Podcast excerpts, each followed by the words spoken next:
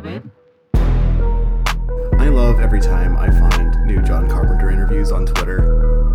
It, makes me so sounds like something you would enjoy. Yes. Yeah.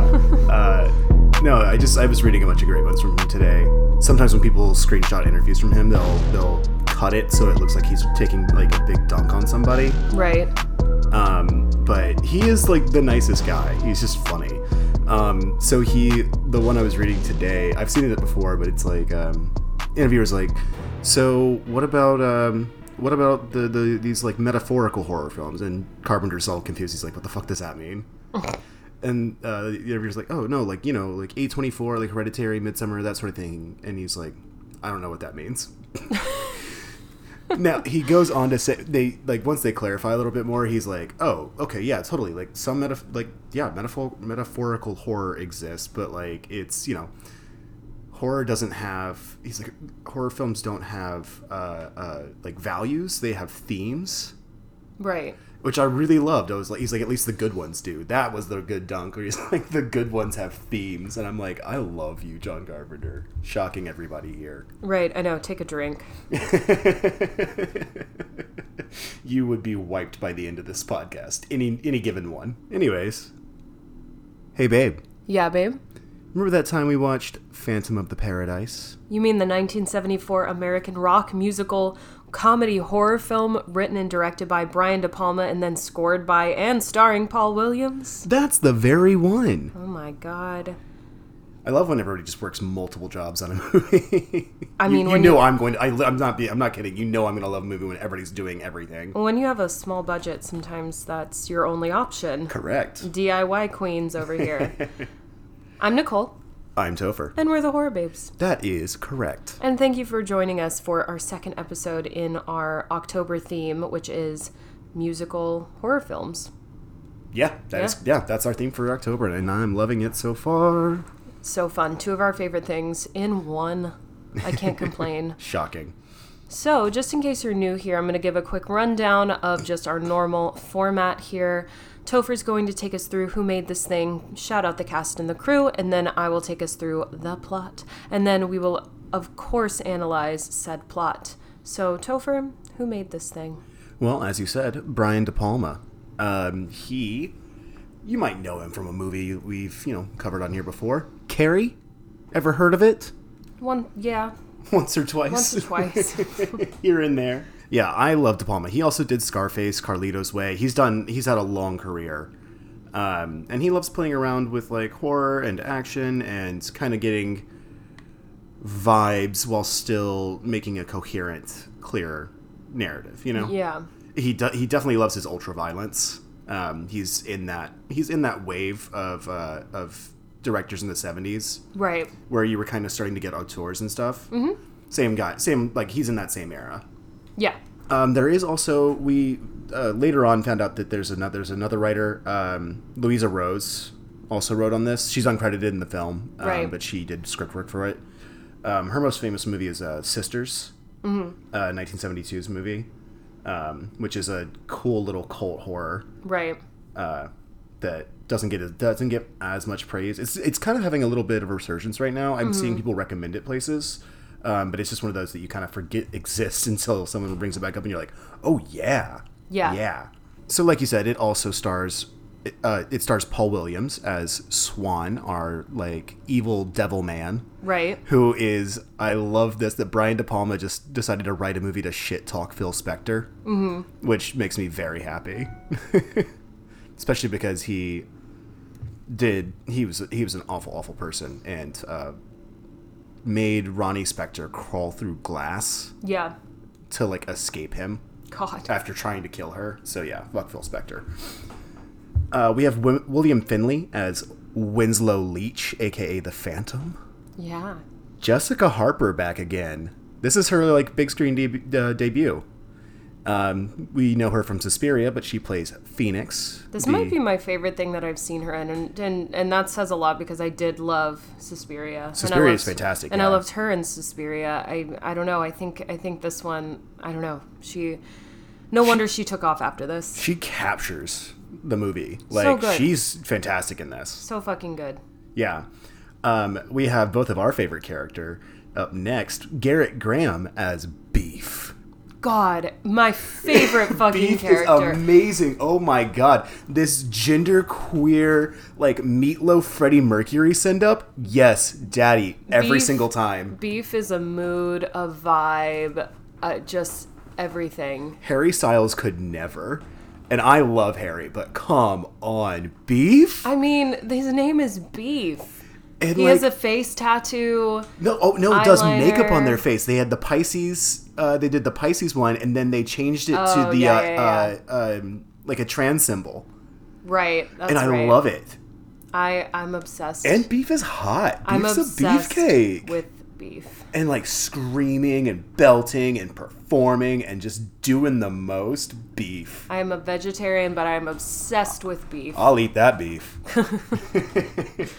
God, he was so fun, and I I loved. I I just yeah. They're fantastic. Yeah. If you need a reason to watch this movie, beef is that reason. yes, there are many good reasons to watch this movie. Spoilers, but uh, beef is the main. Oh yeah. is only in it for like five minutes and captured our hearts completely. I Just know. both of us screaming beef at the screen. Beef. um, we have George Memmoli as Philbin, Swan's like kind of right hand man, his bruiser, but also his like uh, uh, his the face of his whole or- organization because Swan doesn't let people take pictures of him. yes. And then lastly, we have Archie Hahn, Jeffrey Comanor, and Peter Eibling or Elbling as first the Juicy Fruits, then the Beach Bums, then the Undeads.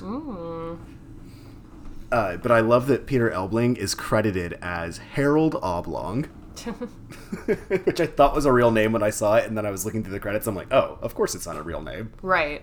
Our gorgeous, really, cinematography was done by uh, Larry Pizer, Yeah. this was he just he worked all over the industry forever uh, he had like a 60 year long career Yeah. or longer uh, he just he did his thing you know um, he was just everywhere you it's one of those like he's one of those cinematographers where i'm like i could name things from this but honestly just go look at how much he did he was all over the place Oh, I just saw that this was released on Halloween in 1974, it was October 31st. yeah It's a tight 91 minutes, which is my favorite number when it comes to movies. you love a 91 Yeah. Um, so, and then our editor, uh, you know, I love to shout out editors, especially when it's great, was the amazing Paul Hirsch. He did multiple Star Wars. He did Star Wars Episode Four and Five. He did Ferris Bueller's Day Off. He did Mission Impossible, um, which Brian De Palma famously also did. Uh, Right. He like launched Tom Cruise to the end of the earth with that. But yeah, I, I when I see Paul uh, Paul Hirsch is one of those editors. When I see that he's on a movie, I'm like, oh yeah, I'm gonna watch it. Like Yeah. it's gonna be crisp and interesting and cool. There are gonna be creative edits. Right. I, I love him because he's an editor who isn't just there to cut down the film Yeah. and cut it together. He's there to like make art. yeah, yeah, yeah. Last shout out I'm gonna make here is Rosanna Norton, who was our costume designer. Because again, God, the costumes in this are so good. Yeah. Um, and I was like, why do I recognize her style? She did Tron. Oh, okay. So she loves that like futuristic weirdness. Yeah. Because we see that throughout this, and that's that's Tron up and down. She also did RoboCop too. So like hell yeah. Um, like you said, it was a tight 91 minutes released on Halloween 1974. This actually used to be get played as a double feature. I think we mentioned this in our Rocky Horror episode, but they were played in a double feature together. Oh. That was when they beca- both became midnight movies. Oh, cool. Yeah, so these were both midnight movies. They played together at a bunch of spots because uh, because uh, 20th Century Fox was trying to recoup a bunch of losses that they had from both of these movies. Yeah, this one only had a slightly larger budget than Rocky Horror because I think Rocky Horror was a, a million and this is 1.3 million. yeah, they're we call them the same. Like It's that that enough. extra that extra hundred thousand dollars here and there doesn't really like at that point that's just marketing budget. Well, and apparently because it was, you know, low budget, we talked about in our last episode in Rocky Horror how the million dollar budget and how that kind of affected production, obviously. For this one, they apparently were filming during the day, recording vocals at night until like dawn, and then filming again. And one day they were like looking at the footage and they were like, this is shit. So they, so they had to reshoot in like New York. Okay. Um that makes sense for where I mean it's set there, so it makes sense. Yeah, so I yeah, they were literally I think the the um the guy that plays Winslow Winslow Leach was like, "Yeah, I had on that makeup all day, went straight to the studio to record to like lay down vocals and everything and then uh, went straight back to set. They took the makeup off, redid it, and then he had to go. He was like, I didn't even have a sense of like His anything. poor skin. So then they, so then you know they look back at the footage and again said like this is shit, and they were like we have to scrap all like we can't even use this. It's so bad. So the dailies were just so bad that they had to scrap. they had to redo it um, in New York. So yeah, I mean it was just a grueling shoot, is what it sounded like. God, I mean, I you know how much I love a million dollar movie. The way the same way you love a ninety minute or a ninety one minute, I love a million dollar movie. But it's every single time, it's just fucking grueling. We talked about that in uh, Blair Witch. Yeah, It was such a tight budget, and Evil Dead was the same thing. Like they just had to push and get shit done, and everybody hates each other at the end of the shoot. yeah. But yeah, so like I said, with uh, even on that 1.3 million dollar budget, it has become a cult favorite. I was uh, I, I recently found a recommendation for this. I had heard of it, but I'd never seen it. Um, but it was from uh, Lucy Baal on uh, TikTok. Yeah. Uh, who, if you don't follow them, you should. That's it's a great account. It's I'm gonna describe it. It's gonna sound silly, but it is a little uh, one-toothed kind of wolf devil puppet Yeah. that talks in a Brooklyn accent and Oh, right, right, gives right. you gives great horror recommendations. I've watched several films on their recommendation, and I I love it. Yeah. and that's L U C Y dot B A A L on TikTok. Definitely give them a follow because they we wouldn't be covering this otherwise, and I love this movie now. Yeah. Um, Shout out. Yeah, that's enough for me right now. Why don't you uh, tell us what happens in this damn movie? Yeah. So, all right. We have singer songwriter Winslow Leach. Um, he's heard by this acclaimed record producer, Swan. Winslow's playing, uh, you know, his original composition, and um, it fo- it's followed by a set run through by the 1950s style nostalgia band, the Juicy Fruits, amazing name, um, who Swan produces. And they're like a Buddy Holly type. Deaf.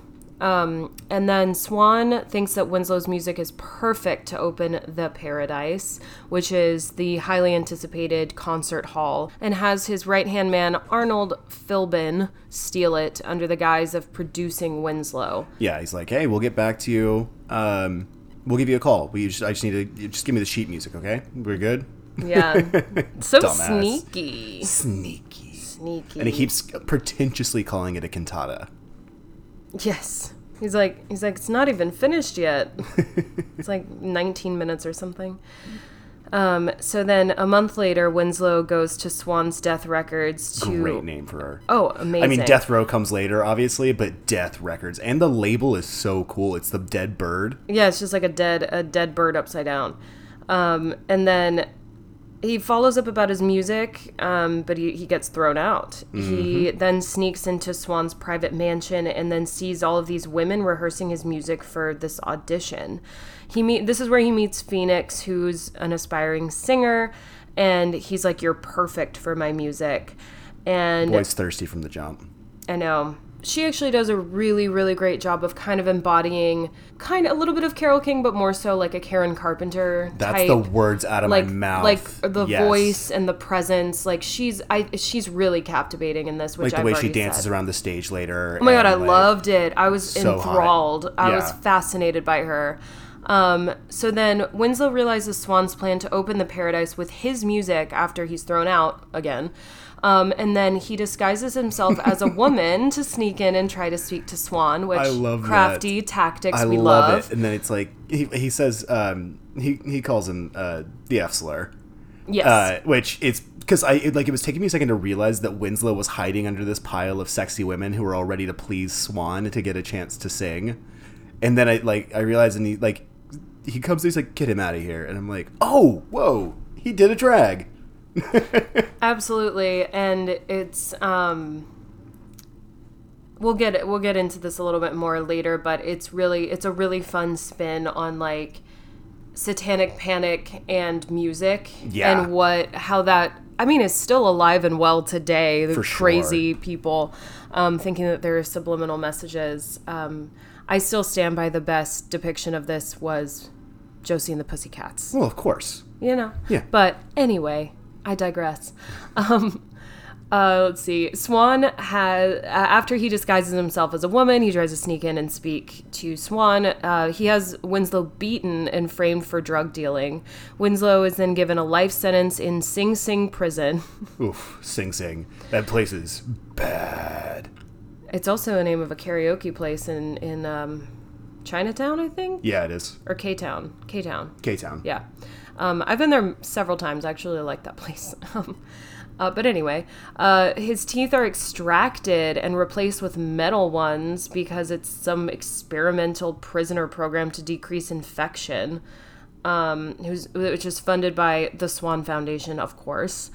And then about six months later, Winslow hears that the Juicy Fruits have made this anticipated hit record. It's all his music, and Swan's produced it. Um, and then after a full-on breakdown, he escapes prison in this delivery box. I love this scene. Mm-hmm. And breaks into the Death Records building. He fully beats a prison guard to death. and then jumps in a box. Yeah. And we're like, "Whoa, okay." and then um and the, and it works. Um, a guard uh, startles Winslow as he's destroying all the records and the presses. Trying to get rid of the master, yeah. yeah, which causes him to slip and fall face first into a record press, w- which crushes and burns like the right half of his face and destroys his vocal cords. Which I've seen like almost all of the Final Destinations. I never thought about this happening. Yeah, I really wish like I didn't. Re- if I were to make it to Final Destination, I would totally do one based around music, and then I would just have to steal this from Brian De Palma and be like, "Yep, I stole it from Brian De Palma." It really does. Um, because this this movie is kind of the story's uh, based loosely off of a couple of stories like uh, Phantom of the Dorian Gray, Dorian uh, Gray, yeah. Phantom of the Opera, and like Fan of the Opera, you have that's where like the crushing of the vocal cords and the half of the face being like disfigured comes in, um, and also the muse, Mm-hmm. Yeah. him having a muse and saying you're Right. you're the star, um, and so he, he with all of this happening he barely manages to escape the studio he falls into the east river as the police arrive Yeah, and the guard shoots him through the stomach too. Like he nearly dies. Yerp. Um, and then he's all like disoriented and you know a little little deformed. Uh, Winslow sneaks into the Paradise costume department and he puts on a long black cape and this silver like bird like owl mask. It's so cool. He becomes and he becomes the Phantom of the Paradise. And then he he starts to terrorize Swan because what else are you gonna do? Mm-hmm. Um, and his musicians, and he almost kills the Beach Bums, which were formerly the the Juicy Fruits. Um, So now they're the Beach Boys. yeah, yeah, exactly. They they traded in the Buddy Holly doo doo wop for um for the Beach Boys surf music. Um, he he's he almost kills them with a bomb while they're playing this like almost unrecognizable version of Winslow's Faust song. And then he, uh, the Phantom, uh, confronts Swan, who then recognizes him as Winslow and is like, is like, oh, well, let's have your music produced, you know, but his way. And um, they build this recording studio where Swan provides the Phantom with an electronic voice box, enabling him to speak and sing. And then Swan, he asks Win- Winslow to rewrite his cantata with Phoenix in mind for the lead. Uh, Winslow agrees and signs this contract in blood, of course. Like, you know, Um, you got to. the drama. Ink is nothing to me, baby. I want your blood. Swan, of course, breaks the deal by telling Philbin that he resents Phoenix's perfection for the role. I only like perfection in myself. LOL. Fragile masculinity? Um, hello. Hello. Uh, the Phantom completes Faust, but Swan replaces Phoenix with this pill popping glam rock prima donna named Beef. Beef. Motherfucking Beef. Fuck Ah. yeah, beef. and um, makes Phoenix do backup basically. And then Swan steals the completed cantata a, a pretty, again um, and seals the Phantom inside the recording studio Which with is a, a nice like wall. Cask of Amontillado reference there too. Yeah. Little little Edgar Allan Poe. Yes. And then Winslow eventually escapes and goes to confront Beef. Sorry. Every time I say beef, it's just, it's awesome. Um, it makes me feel really good. Uh, a comic allusion to the shower scene in Psycho, which is awesome. Uh, he threatens to kill him if he performs. Beef is like, oh shit, I'm gonna get the fuck out of here. Um, but then he's forced by Philbin to stay and play with the band The Undeads, which now is the Juicy Fruits Beach Beach Bums rebranded as this like glam goth act. Who all now resemble um, someone from the Cabinet of Dr. Caligari. Our main character from there. Yeah. Yeah. And then as Beef performs the Phantom hidden in the rafters, of course, because that where else does a Phantom go? You gots to. If I'm a phantom, I'm gonna be in the rafters. Strikes and electrocutes Beef with a stage prop. Rip Beef. Beef, no. So then, absolutely horrified, Philbin orders Phoenix on stage, and she's an immediate sensation, cause duh. Right. And then Swan seduces Phoenix in her dressing room after the show with promises of stardom. Um, as she leaves, she's um, taken by the Phantom to the roof, and the Phantom tells Phoenix his true identity and says, Leave the paradise so Swan doesn't destroy you too. But Phoenix doesn't recognize or believe him, and she's like, I'm, I gotta go, you weird owl man. Um, and then. In her defense, me too. I, I mean, uh, at Swan's mansion, the Phantom observes Swan and Phoenix in a tight embrace. Um, he's so heartbroken that he stabs himself through the heart with this Bowie knife. However, Swan tells the Phantom that he can't die until Swan himself has died. Dun dun dun. Uh oh. So then the Phantom's like, okay, bet. then, then prepare to die, bitch. Um, so he attempts to stab Swan, but Swan's like, ha ha ha. Um, he looks down at Winslow. He hisses in this like reptilian voice, and he's like, "I'm under contract too." Yeah, we both signed, buddy. With the blood, we wanted to live deliciously. Ooh, uh, Um, make a deal with the devil. Uh, so Rolling Stone, because that exists in this universe, I guess, um, announces that the wedding between Swan and Phoenix um, is is happening during Faust's finale. Uh, the Phantom learns that Swan made a pact with the devil in 1953. Uh, there's a, there's kind of this really great scene where like where this older woman is like I dated him I dated him and everyone's like you could be his mom. And then she's like he, uh, this is what he looked like when I dated him in you know like whatever 19 whatever it was. And everyone and then as an audience member you're like oh okay got it got yeah, it it's got a, it it's a really it. good reveal. It's well done. yeah because it's so nonchalant. It's not it like in your in face. There, it's just slid in there and you're like oh shit okay. Um, and then so Swan is going to remain youthful forever unless the videotaped recording of his contract is destroyed and photos age and fester in his place. Literally, portrait of Dorian Gray. Literally. That's and the then entire plot. so then that tape reveals footage of Winslow signing this contract with Swan and a new one Swan made with Phoenix. And then we're on live television. The Phantom realizes that Swan is going to have Phoenix assassinated during the ceremony. He destroys all the recordings and heads off to the wedding. So then that we're at the wedding, this huge, ridiculous extravaganza with dancing women dressed as black birds, alluding to, you know, Swan Lake. And uh, the Phantom stops the assassin from hitting Phoenix, who instead shoots and kills the Pope costumed Philbin. I love this. It's absolutely unhinged, but in the best Boss, way. I ain't never been no priest before.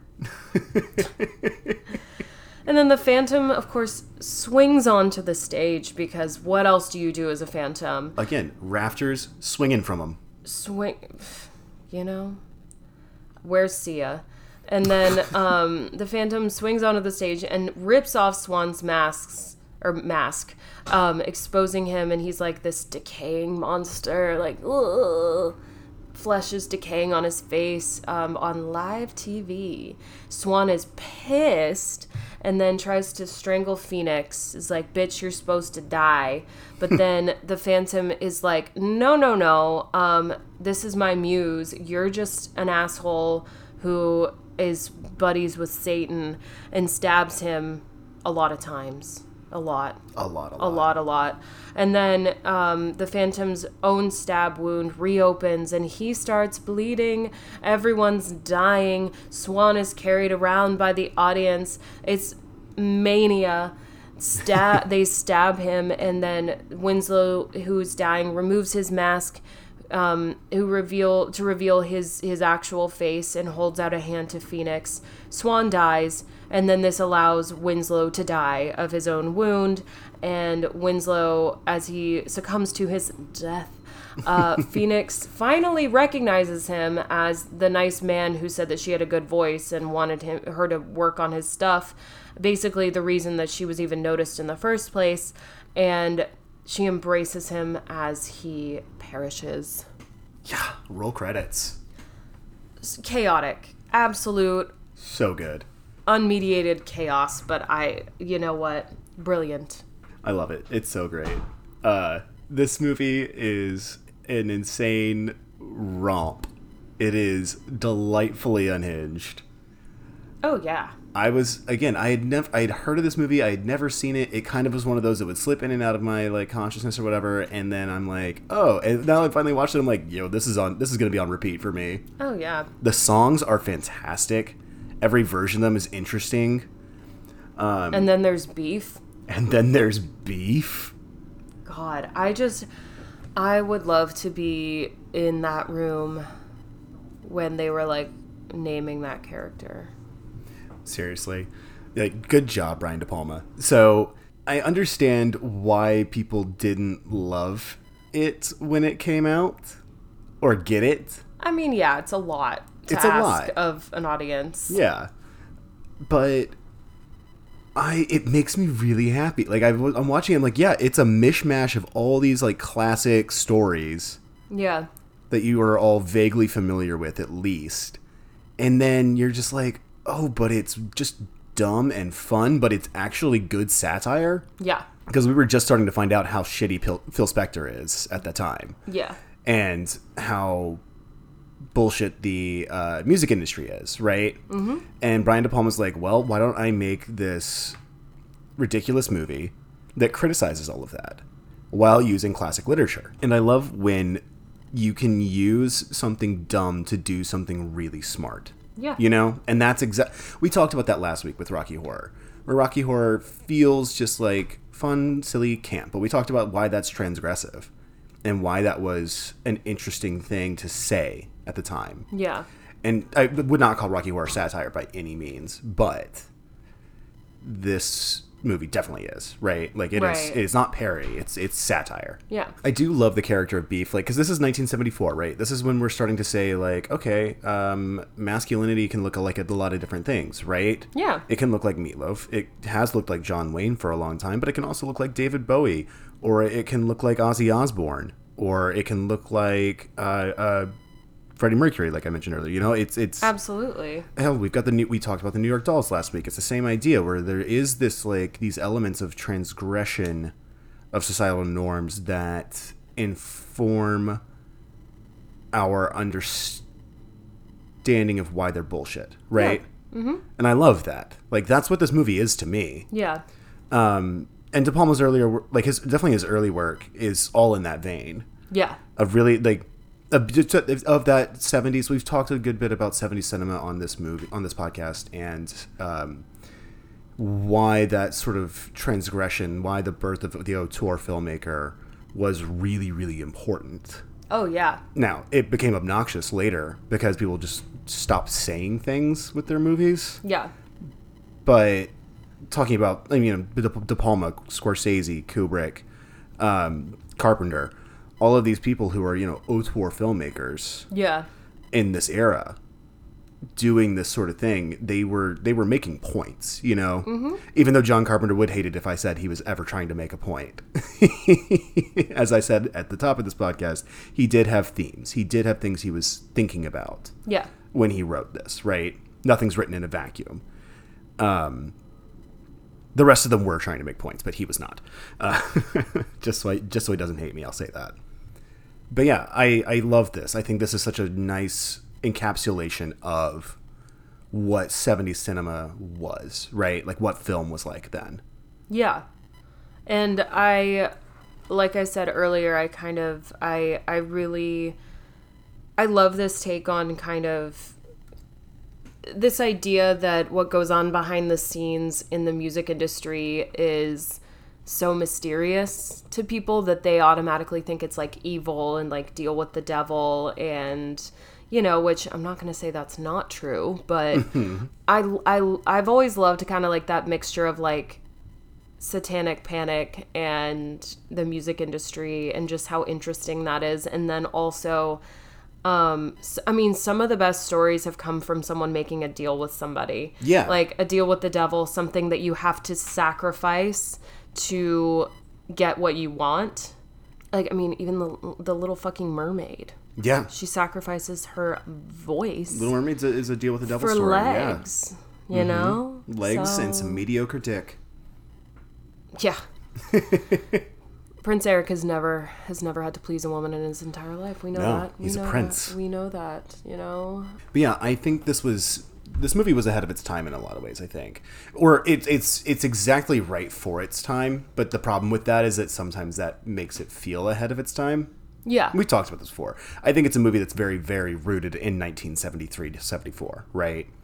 Uh, they could not it, it not in like a oh they could never make this now sort of way, but like no, they literally couldn't make it now because it is such a product of its time. It had to be made at that moment, and that's good satire is done that way, right? Yeah, and it's definitely talking about kind of like the rebranding that musicians go through sometimes, like, and whether that's motivated by capitalism or their own artistic will. Like how the, um, I forget that, what's their first names? Uh, it goes from that to the Juicy Fruits. No, the Juicy Fruits is first, then it's the Beach Bums. Oh, that's right, that's right. Yeah. And then it's the glam goth band. yeah, uh, the the Undeads. That's right.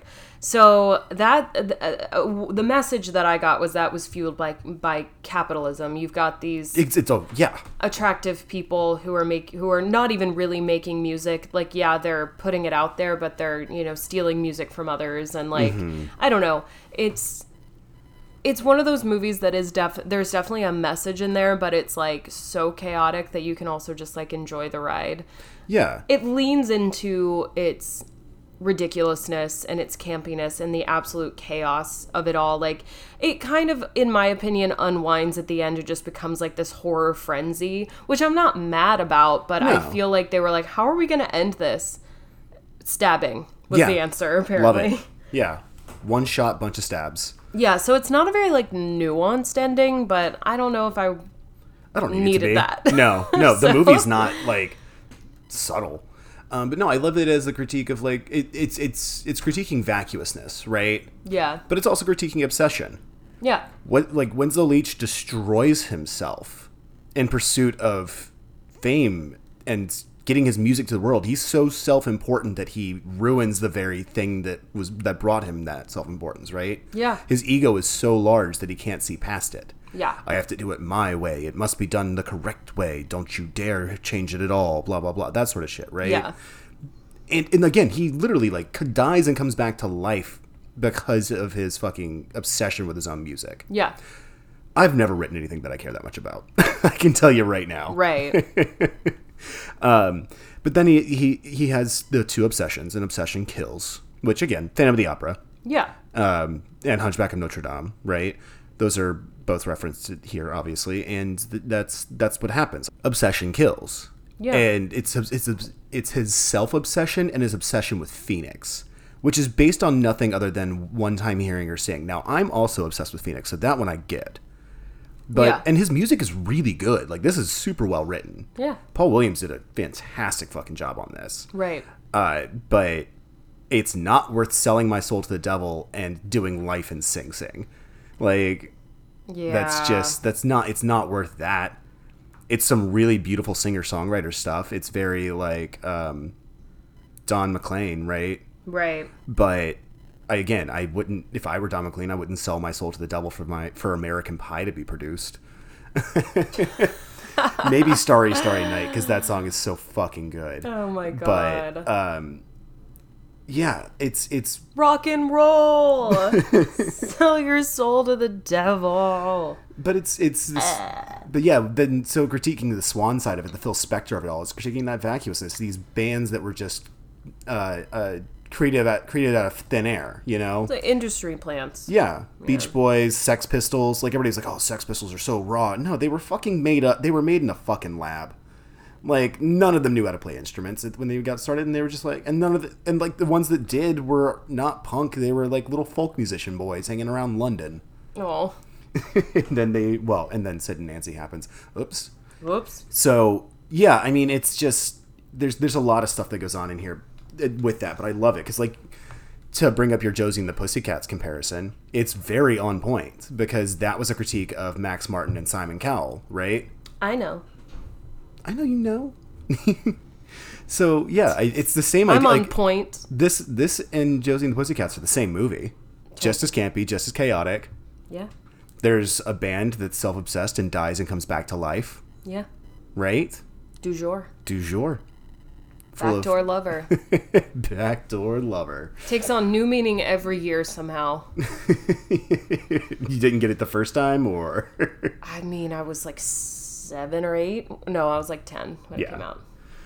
um, but yeah, I this is this movie is just really, really well done. Yeah, this movie just it has a really great energy to it, and it has a lot of good things to say. Like we've ta- we talked last week about how music can be transgressive. This one doesn't have transgressive music, other than it's just a reference to Faust, which was like a subversive piece of the time, right? But Right. the actual message of the the, the visual message of the film um, with its with its like really it, these were like new uses of color new uses of angles um, this is the, again when i talk about that 70s style that's what i'm talking about is like these were new things to film right Yeah, and I mean, this is a very successfully made film in general. Uh, but I also think that, you know, we uh, since you know our theme is is uh, horror musicals, we we need to discuss. You know, it's obviously a successful horror film. You've got a you've got a villain, a monster, whatever, um, who has who you actually learn about, and you know, it, it kind of deepens your experience. Where like he's been wronged, but now he's like trying to get revenge, right? yeah Um, and then it's not just like that part isn't chaos. That part you're like, yeah. That's that's a straightforward story yeah. And then um and then obviously you have you have um this idea of like a deal with the devil. That is a huge trope in horror films. And then you've got and then you, you know aside from that you've got all like the gore and the violence and the you know the stabbing the the record press the disfigurement of his face and everything. So it's obviously a very like you know it's it's, it's it succeeds succeeds as a horror film. What i find interesting about it as like a, a musical is that it's one of those musicals where the songs don't advance the plot. This could okay yeah. Like there are two different types of like you know things that we would categorize like especially in movies. I feel like a stage musical is a little bit different where you're not just going to have um maybe with maybe with like the exception of something like sing street that that musical that was made Yeah. from the movie i feel like that is kind of like you only see them singing when it's like they're at a concert and they're like performing right Sure, yeah. so so there are those type of musicals um mostly they're tied to movies where you have a lot of music in it josie and the pussycats is the same way it in no way advances the plot you could take all of the songs out and just have them playing, you know, in a montage or something, and you still would get the same movie. Like they don't advance the plot in any way. They're, you're not singing "I'm so in love with you," "I want to get married." Like you're not you're not singing like your subtext. Essentially, you're singing these songs that were written for the movie that are basically just like a soundtrack, but they're incorporated in it, so we consider it a musical movie. Yeah, You know what I'm yeah, saying? Yeah, as opposed to a musical, uh, like a movie musical. It's a mu- it's a musical movie. That's fair. I my only pushback is that because he's because the songs we hear after, at a certain point they do start progressing the plot. Now you're right that they're not singing subtext in the way that you typically do in a musical, but because he's writing the story of Faust into a like rock opera, Yeah. the songs progress in a way at that once we're in the like back half of the film um, the songs progress in a way that it is telling the story of faust Right. which is more or less what he's trying to get across here right because faust is literally about to deal with the devil because like phantom of the opera is like the framing device the story is faust right Yeah. Um, that's my only pushback is that like in the back of the film we are hearing progressions of songs, but we do hear the same song multiple times, and it's like how it's being dis- how it's being made and produced and used and all of that. Yeah, I guess I In terms- guess like there are music like the I'm, I get what I'm getting at is I think that it's not the definitely the actual music, not the not necessarily the lyrics, but the music itself is advancing the plot because you're he's we see Swan spin his wheels. Like he literally there's a scene where he the scene where he spins around in that like round desk yeah. and he's cycling through ideas for what the music should sound like. So we're hearing the same song and essentially getting reprises in different genres. I guess what I mean is that you could, in a way, replace those songs with something else. I think like, that's right. Com- like compare that to Into the Woods, which has been made into a, a movie musical. Mm-hmm. Um, those songs specifically in the lyrics, they advance the plot. If you replace those songs with something else, it'd be a different story. Sure. In this, you if you re- replace the songs with I don't know, um, all Beach Boys or Kiss songs, or Mm-hmm. you know, um, Buddy Holly songs, then um, you would still get the same plot. that's fair. It's more Yeah. about what's happening around the music that advances the plot, and that's just a different kind of movie musical. Like yeah. Hedwig, I feel like kind of falls like in like a like a weird gray area here because obviously we're only seeing her perform these songs, but they're also telling the story of her life. Yeah. like the song angry inch. Like that's Sure, literally eh, describing what happened to her. Um so that's kind of in a gray area this kind of falls in like a more black and white area and then something like into the woods would fall into a more black and white area where Totally. you're, the characters are literally speak singing to each other very Son like like that's any Sondheim. advancing the plot, Yeah. right? They're saying what's happening, they're making decisions. Um, this is kind of like could just be known as like a soundtrack. I agree with that. That's fair. That I can get behind. Both are legitimate, obviously, and I Yeah. love both, but they're different. I, and what I was trying to get at is I, I get completely agree with you, and I um, what I was getting at is that I was just I, I need to put a finer point on it just to say what I mean. Uh, I want to put a lot of respect on Paul Williams' name for this movie. Oh yeah. He wrote in six different genres. uh, and using the actual music, like the music being played by instruments, Yeah. as opposed to the vo well, and some, the vocals, but like voice as instrument as opposed to the lyrics. Yeah. Using that to progress plot is really fucking cool. That's hard to do, and I I can't be anything other than impressed. You know, Yeah. that's what I was trying to say with him. Yeah, yeah, yeah. Um, dope. Do you want to wrap up on some fun trivia? Yes, let's do it. I love fun trivia. So my favorite one, I'm just gonna start with my favorite. One of my favorite bands who made at least one perfect album in Discovery, 2001. This is their favorite movie.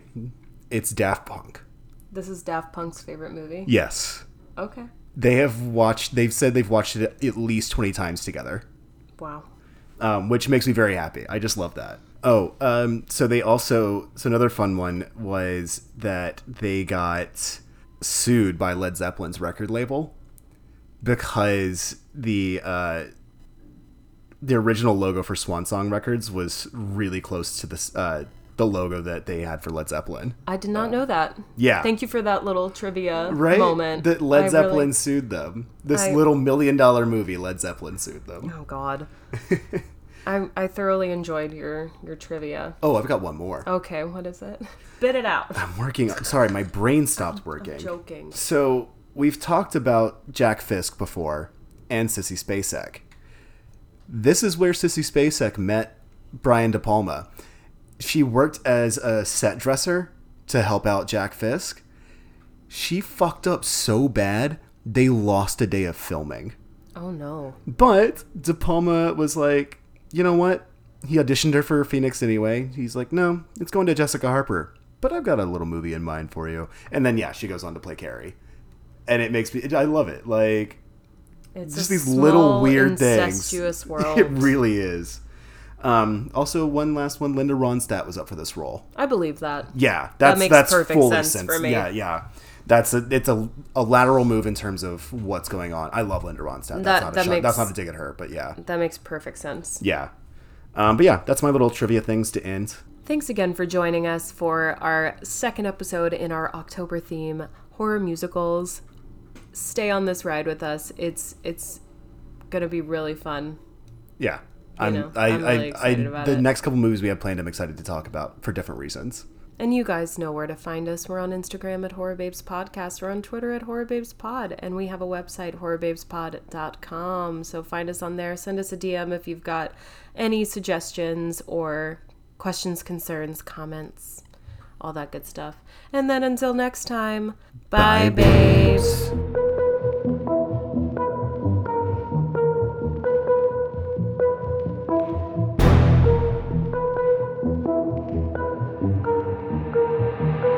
Hey babe.